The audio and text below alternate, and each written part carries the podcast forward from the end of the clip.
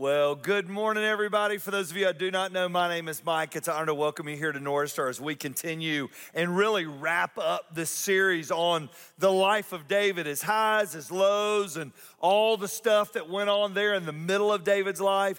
He has something for us. So I'm going to let you get ahead a little bit. I want you to take your Bibles. I want you to turn to Psalm chapter 1. Psalm chapter 1 is where we're going to camp out today. It will be sort of the area we jump off of. So if you've got your Bible, turn there. If you've got the app, go ahead and go to Northstar Church Georgia in the App Store, and it's probably the easiest way to follow along. So two reminders. One, tonight, worship night. Don't miss tonight. It is going to be unbelievable. So you want to definitely be here to be a part of tonight, because it really will be a great way to finalize. And then part of that night, we get to celebrate baptism. We're going to have some students and kids that are walking through those waters to show the change that's happened in their lives. All right, so let's set the stage real quick on where we've been. We've been talking about David. So yes or no question. I'm throwing you a little softball here, make you feel the school's starting back tomorrow. Before we get going, how many educators are in the room and you got kids coming out? Raise your hand if you're an educator in the room.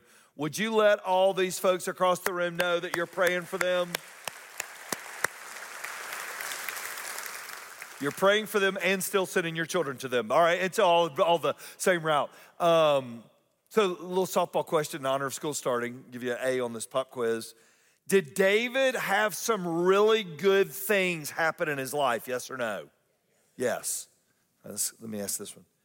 Did David also have some bad days in his life, yes or no? Okay, so David's like us. Now, he's a king, I get it. Anointed, I get it. But when you boil it all down, David's a guy who had highs, and David had lows. What could cause a guy like David, who had some mountaintops and had some valleys, what could cause that man to be a man who was after God's own heart? What separated David from all the other people who've lived? It's not said about anybody else in Scripture. There's great things said about it. Jonah and Abraham and all these guys. What separated David from all those guys? David got this word, okay? Now, here's the danger of telling you this word. When I say the word, if you've grown up in church, it's easy to go, oh, yeah, I've heard something on this before. I got it. If you haven't grown up in church, it's easier to hear this word and go, oh, yeah, I could never be that. So it's a dangerous word. Ready? And the word is prayer. All right, I want you to write down at the top of your outline the word prayer. Prayer. See, if you grew up in church, you've got a visual of what prayer's like. Maybe you grew up in a church and they had Wednesday night prayer meeting and you got a big green sheet that was like this long with lots of prayer requests on it. Maybe that's your thought that comes up in prayer, or maybe it's a grandparent that you think of. If you didn't grow up in church, it seems insurmountable. You're like, oh, yeah. I don't know enough to pray. I'm not near smart enough to pray. And trust me, sitting in Compass, sitting in True North, sitting on the patio, watching online today are people in both of those camps. David, however, knew this. David knew that God cared about every detail of his life. Therefore, David constantly turned towards the Lord, goods and bads. So let me say this for us. There is not a detail of your life or your lives that God is not concerned with. Therefore, however, whenever you turn to him, it doesn't change just him, it changes you. Would y'all stand with me today in honor of reading God's word together? Psalm chapter 1. David was the writer of many of these. They were songs that were written that they would sing. Listen to the way David said it. Oh, the joys of those who do not follow the advice of the wicked. So David's looking back on his life and he's going, there's so many good things for not following the advice of the wicked. Meaning this, in the world we live in, during David's time and during our time, we can get some bad advice. Would y'all agree with that? Throw the craziest thought you've ever had on Facebook, and somebody will agree with you. It's the craziest thing. So, I mean, there's people out there, it's crazy, all right? And so, oh, the joy of those who do not follow the advice, they listen to the advice of the wicked, or stand around with sinners, or join in with mockers. So literally is the picture. I listen, I stand with, and I join in. That's what the picture was. Oh, the joy of those who don't do those things. Then he tells us what they do. Look at what he says. But they delight in the law of the Lord, meditating on it day and night. And this is what gets us. We go, oh, yeah, I don't have time to meditate. Yeah, my life. How many of y'all would say you have a busy life? Raise your hand. You're afraid not to put your hand up. But anyways, oh, yeah, we all have busy life. I've yet to meet somebody that go, what are you doing? Nothing, man. I ain't got nothing going on. All right, I don't know who that person is. Everybody's busy. And we hear meditating on it day and night. Yeah, yeah, Mike, I could never do that. So I've found out something as I get older. I'm not near as technologically savvy as I used to be. You know what I'm talking about? I walk around with a light on my phone, all right? It's always on. My kids are like, Dad, dude, your light's on, all right? And so the light's always on my phone, always, and I don't know how it gets cut on. I think it's a joke. But anyways, so that happens. And then Mary Michael will get my phone and is like, Dad, your Instagram, you never update your Instagram. People are following you. Don't follow them back. That's rude, all right? And she's following people back on my Instagram. And then Casey put a thing on my phone I wish she hadn't have done. And it's weekly screen time. Have y'all seen this? Oh, yeah, you've seen it, all right? And so Ann's like, I don't need to know how bad it is, all right? And so he put it on my phone, and at the end of the week, it will give you how much time you spent on your phone. You have time to meditate on something. Are the Braves making a trade today? You know, those kind of things. I mean, important things in life. David said, the wicked, and these people have lots of things you could turn your ear towards. But those that get it, delight in the law of the Lord, and they meditate on it day and night. They're like trees planted by the riverbank, bearing fruit each season. Their leaves never wither, and they prosper in all they do. Meaning this, when they turn their eyes to the Lord, they last. And that's what we're going to talk about. Father, walk in this place today. God, we didn't come to just get something, get a couple nuggets, and go home. We came because we need a seismic shift in our lives to get our minds on you. So God, I give you today. Bless it. Speak to us. And God, I pray we walk out a little different than we walked in. And I pray it in Jesus' name. Amen. Before you're seated, you don't have to high five, shake hands, but turn around and find three people and go, I hope the Braves make a trade. All right, y'all need to do that. Really, it's very important. Very important. You need to do that before you're seated.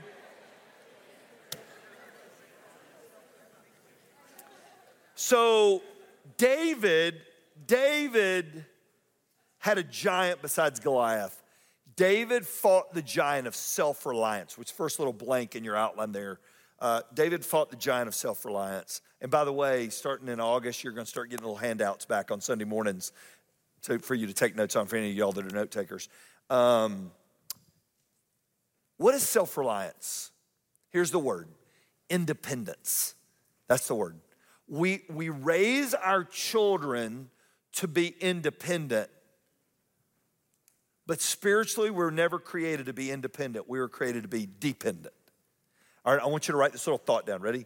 Dependence comes from prayer. Dependence comes from prayer. Our lives, these independent lives that we live, well, God, I got it. I got it. God, I know you're out there. I don't think anybody's sitting here going, yeah, I don't think there's a God out there. I think most people that get up at least to come on a Sunday morning go, God, I know you're out there, but he's got bigger fish to fry. He's got bigger stuff to deal with rather than my test, my exam, my problems, my business, my family, my kids. God, you go take care of the big stuff. I'll take care of this. David had to defeat the giant of self-reliance, meaning the thought that they could do it on their own. So let's talk about this today. How did he do that? Ready? Number one, right there in your outline. Number one, David let his prayers be driven by God's word. David let his prayers be driven by God's word. Now, David's word was different than ours because back then all there was Genesis, Exodus, Leviticus, Numbers, Deuteronomy. All right, you had the first five books. They called it the Torah. That's what David had. But why was it important? He meditated on that day and night because it was a reminder of who God is and what God can do. You live in a world that constantly gets your mind off who God is and what he can do. This world can be overwhelming. The stuff of this life can be overwhelming. And David says, my prayers are going to be driven by God's word. I have people that sometimes will go, Mike, I don't even know how to pray. Listen, take your Bible and just read a verse back to the Lord. He will honor that in your life. Let your prayers be driven by God's word. Here's why that's so big. I want you to write down two thoughts. Ready? It's unchanging. Everything's changing. God's word never changes. It's unchanging, and it stood the test of time. Bookstores, Amazon is filled with books that were the hottest fads and trends, and they come and they go. They're hot now, they're out later. God's word has stood the test of time. You can put your feet on it and know it's solid. God left us all the goods and bads in this book so we could go, I get it. Let your prayers be driven by God's word. Listen to the way he said it. But they delight in the law of the Lord, meditating on it day and night. I meditate on something. Meditating is what I chew on, what I think about. David said, I'm going to take what God has for me, and I'm going to chew on that. I found out I got my weekly report on my screen time. I was down 23% last week, so I felt better about using it as an example this morning, but it's none of your business how much I was on there. But anyways, so we look at it all the time. I got time to meditate. So what am I meditating on?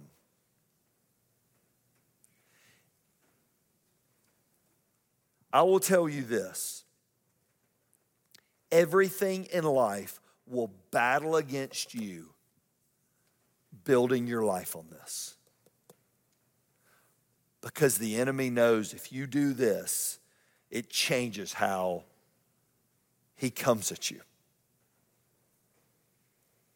And you would think, well, Mike, I'm sure that's we're in no, we're not in a new day. This is the way to build our lives. Let your prayers be driven by God's word. The Amplified Version said it this way, but his delight and desire in the law of the Lord and on his law, the precepts, the instructions, the teachings of God, he habitually meditates, ponders, and studies both day and night, meaning it just saturates in our brain and we think about it all the time. But what if we were hiding God's word away in our hearts that way? And that's how we prayed. Let our prayers be driven by God's word. But number two, let your prayers be louder than your doubts. Let your prayers be louder than your doubts. Okay, so we're going to do a little, make sure we're all on the same playing field here. How many of you would say, Mike, there are times in my life that I struggle with doubts. There are times in my life that I want to believe, and I do believe, but even then, there's times doubts creep in. Raise your hand if that's true of you. Can I let you off the hook a little bit, maybe make you feel better about yourself? There'll never be a point in your journey you don't.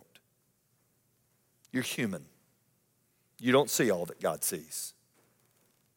One of the greatest guys who ever walked the face of the earth during Jesus' time was his cousin, John the Baptist. He was the forerunner. He was the one that baptized Jesus. He was the one that says, I'm not worthy to tie his shoes. He's the one that said, you know, he's here now. He took his disciples, sent them over to Jesus. That was that guy. On the night before he was beheaded for his faith and for preaching about Jesus and God, do you know what the Bible says? John the Baptist sent word through his guys to Jesus. And here was the question, are you the one or should we look for another? Here's the question. The question is, did doubts creep in and go, or did doubts camp out and stay? That's the question. If doubts creep in and we don't give them a chair to sit down, they'll move on. But if doubts get in and they pull up a chair in our lives, then that's where the anguish comes from. So David, a man, God says, a man after his own heart. Listen to the way David said it. I love this. Psalm 3. It's going to pop up on the screen. Oh Lord, I have so many enemies, and so many are against me. And so many are saying, God will never rescue him. David was going, God, I got so many people that want me to fail. And it wasn't just fail, they wanted to kill David. That God, I look around and it looks insurmountable. But look at what David says in the next verse. But you, O Lord, you're a shield around me. You're my glory. You're the one who holds my head high. I did what to the Lord? What's the next word he said there? Help me out. What did he say? What's a cry? It's a desperation, isn't it? It wasn't like, dear Lord, there's people that want to kill me, and I hope you're there, and this looks really bad, and no. A cry is when you're desperate. When you go, God, if you don't show up, I don't know what I'm going to do. God, if you don't step in, I don't know what I'm going to do. We've got to make our prayers bigger than our doubts. So here's the question. Am I feeding my doubts and starving my faith, or am I feeding my faith and starving my doubts? Well, the question is, which one do you focus on? How do we keep focusing on our faith? We pray. It is that reminder, everybody look at me, you're not in charge. God is. God's got you. God's gonna see you through. God's gonna pick up your chin. I love how David said it in this verse. But you, O Lord, are a shield around me. You are my glory, the one who holds my head high. Meaning, our instinct is always to look at our doubts. When the Lord picks us up, he picks our chins up, and we look over our doubts to the one that's bigger. Our prayers have got to be bigger than our doubts. Number 3, ready? And let your prayers outlast your problems. Problems are seasonal. They come and they go. James tells us they come dressed as many different things. I remember this vivid memory. It's probably 1920.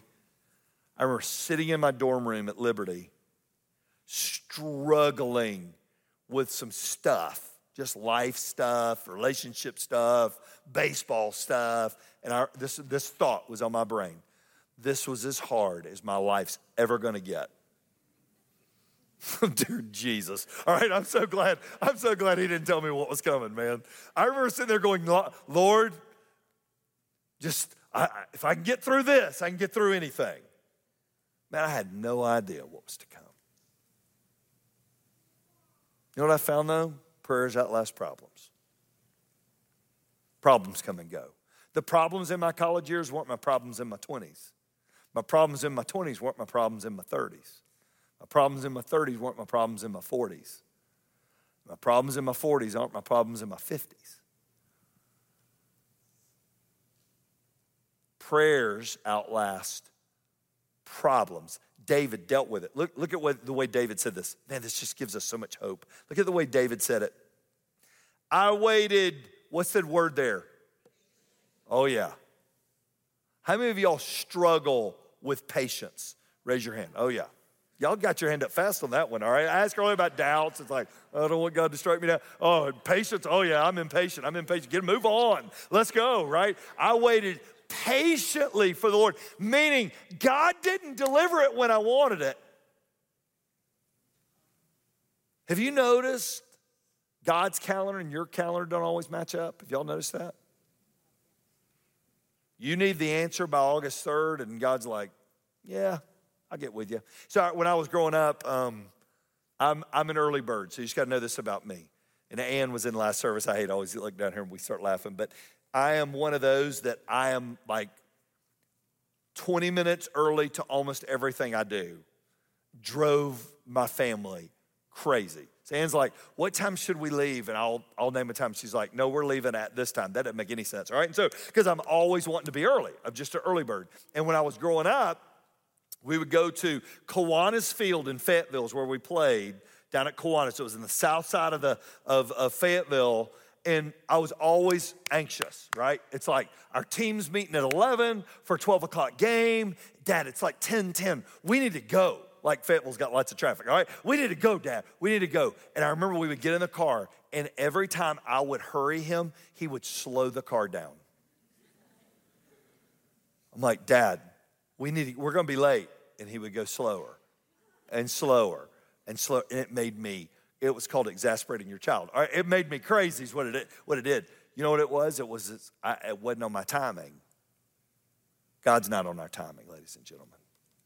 I waited patiently for the Lord. And look at what he said. And he turned to me and he heard my cry.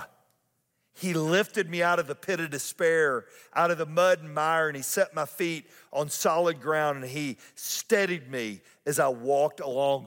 Your problems will come and go, but I want you to write this down, but he's not going anywhere. Turn to him. He's not going anywhere. He's got you. He sees you. And he's going to see you through. Let your prayers outlast your problems. One of the weaknesses of my life that I wish I was good at, and I have not been good at by just because I've not done it, is journaling. Journaling is so good because you write down everything you're going through and you look back and see God's faithfulness. Oh, he got me through that. And God got me through that. And God got me through that. Prayers outlast our problems. If you were to catch David at the end of his journey and say, hey, David, a little sideline interview here. Did all your life always make sense? Oh, no, it never did. Was God faithful? Oh, yeah, he was faithful. Our prayers outlast our problems. Number 4, David prayed for the next generation. It's interesting. I really never thought about this in David's life, but David had one goal as a king, and his goal was to build the temple. See, back then, they had the Ark of the Covenant, and the Ark would move with them, right? As the Israelites would move, they'd move the Ark and set up shop and set up a tent. It would be in the tent. David wanted to build a temple, but God looked at David and said, David, it's not for you to build. Your son's going to build the temple. Your hands are too bloody from battle. Look at how David prayed for his son Solomon. Give my son Solomon the wholehearted desire to obey all your commands, laws, and decrees, and to do everything necessary to build this temple, for which I have made these preparations. David got it. It wasn't about him. It was about the generation that was coming. So let's just talk real quick. So I've been doing ministry 30 years. This summer, it was my 30th year of ministry. Served 2 churches, 2 great churches in this 30 years. Almost 25 here, and the other one that I served as a student pastor. I can walk in a church and in 5 minutes tell you the health of the church by the age of the people there. Do you know that the average church in America, the average age of that church is 65? Now, that's younger than it used to be as I get older, right? So, but 65. We're losing generations of kids. How many of y'all have children that are going to be going back to school in the next 2 weeks? I'm going to be praying for those kids. We need to be praying for those children that are occupying our preschool and our children and our 6, 7, 8 and our HSM and our WAVE, because they are our future. They are the leaders of tomorrow. We need to pray for them. Well, Mike, what they go through now is just like what we went through. It's nothing like what we went through. Their world's 20 times harder than ours was. They just got more to deal with. I knew the girl broke up with me. I wouldn't have gotten pictures of her out on a date with another guy, right? So on Instagram, it's a different world. It's a different world. It's harder. We need to pray for them. And I just had this conversation. So our daughter's engaged, and I made the comment to Ann, I put it on social media yesterday, but I said, He's a better young man than what I prayed for her. And I look back at life sometimes and I go, God, why have you blessed me and blessed us so well? Is it because I'm a good guy or I'm nice or no? It's because I'm a great speaker or no, definitely not. Getting up to walk out of my office this morning, head down the hill. And this chair sits in my office. Doesn't go with anything that I've got in there. But when my mom and dad passed in 2017, I told my brother and sister, you guys get whatever you want. I want that chair. This is the chair that I watched that woman praying every morning. Not just during the good seasons, during the tough seasons. Not just when life was easy, when life didn't make sense.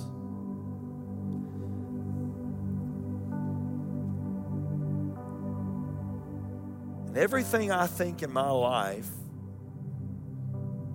that I hold as a blessing now probably got prayed for in this chair.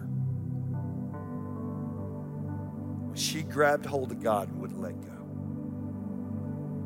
She kept an old, she didn't buy an expensive journal because that's a waste of money. And so she'd go to Eckerd and get the little spiral notebook. She had just mounds of spiral notebooks. She'd write her prayers.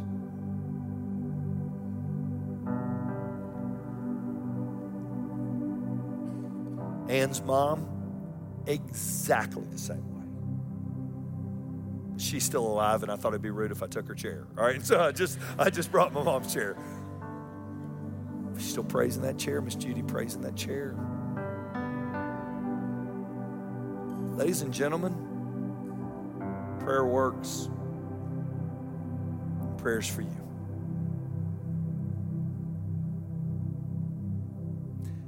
I wonder,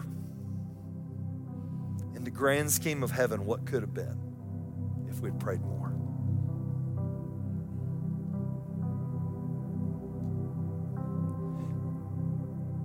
You look at it and go, oh, I could never be that. Try it. Tomorrow morning on your way to work, just don't cut your radio on. Just say, well, I'm driving to work. I'm going to talk to the Lord. Just go talk to him. Never know, it could change your life. One day, your children may be standing there because of your prayers. I heard Andy Stanley say recently, maybe God didn't put me on this earth to just do great things for him. Maybe he put me on this earth for my children to stand on my shoulders to do great things for him. That's what David was saying.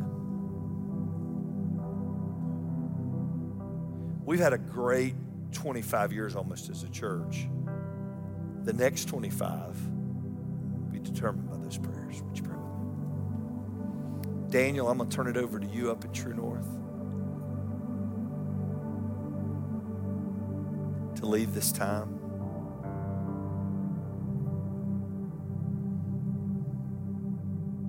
Maybe you're sitting in this room and you go, Mike, you talked about doubt. And I'm going to be honest, man, I am struggling with doubts right now. I'm struggling in my faith right now. I want to ask you to do something that's really the beginning of all healing in life. It's just being honest about where we are. If you say, Mike, I am struggling with my doubts and focusing on my doubts. If that's you, would you just slip your hand up right where you are? You're not alone, I promise you. Slip your hand up. You're not by yourself. I'm struggling with my doubts. Would you take your eyes for a moment off those doubts and put them on the Lord? And say, God, I want to focus on you, not my doubts.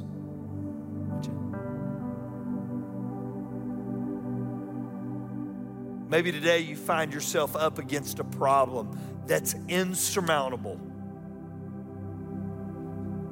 It's like you're surrounded on all sides and being pushed and crushed and moved in.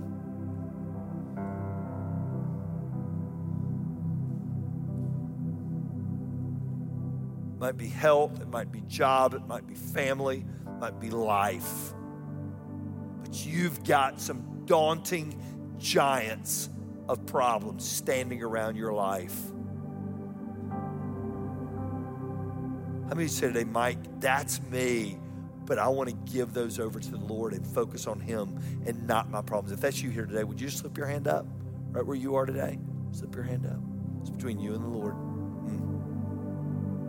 Say, God, I give you that fear that's emanating from this problem. What are you going to do about your future? What are you going to do?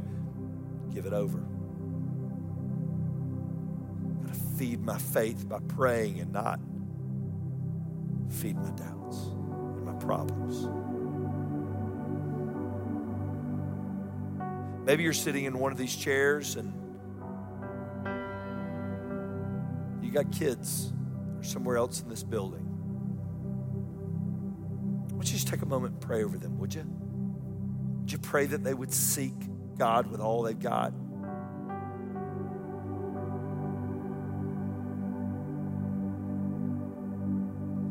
Would you pray that God would grab their heart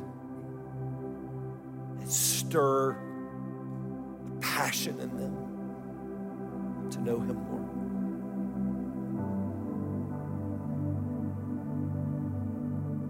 Would you pray with me that this fall, HSM on Sunday nights and our high school ministry and WAVE on Tuesday nights, that this building isn't big enough to hold the high school and college students that want to know Him more? Would you pray for that next generation, would you?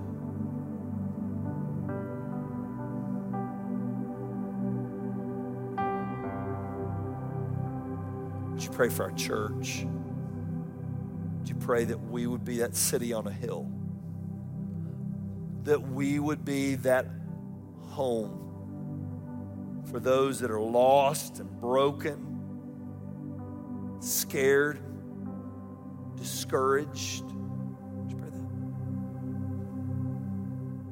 Father, today we turn our eyes towards you because we don't know where else to turn.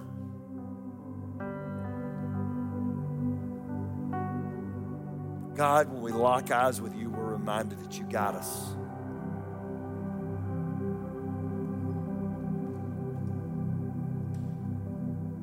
God, may daily, we connect with you through prayer. God, as we begin to pray, you begin to change. As we begin to pray, you begin to sharpen. As we begin to pray, you begin to sustain. As we begin to pray, you begin to change.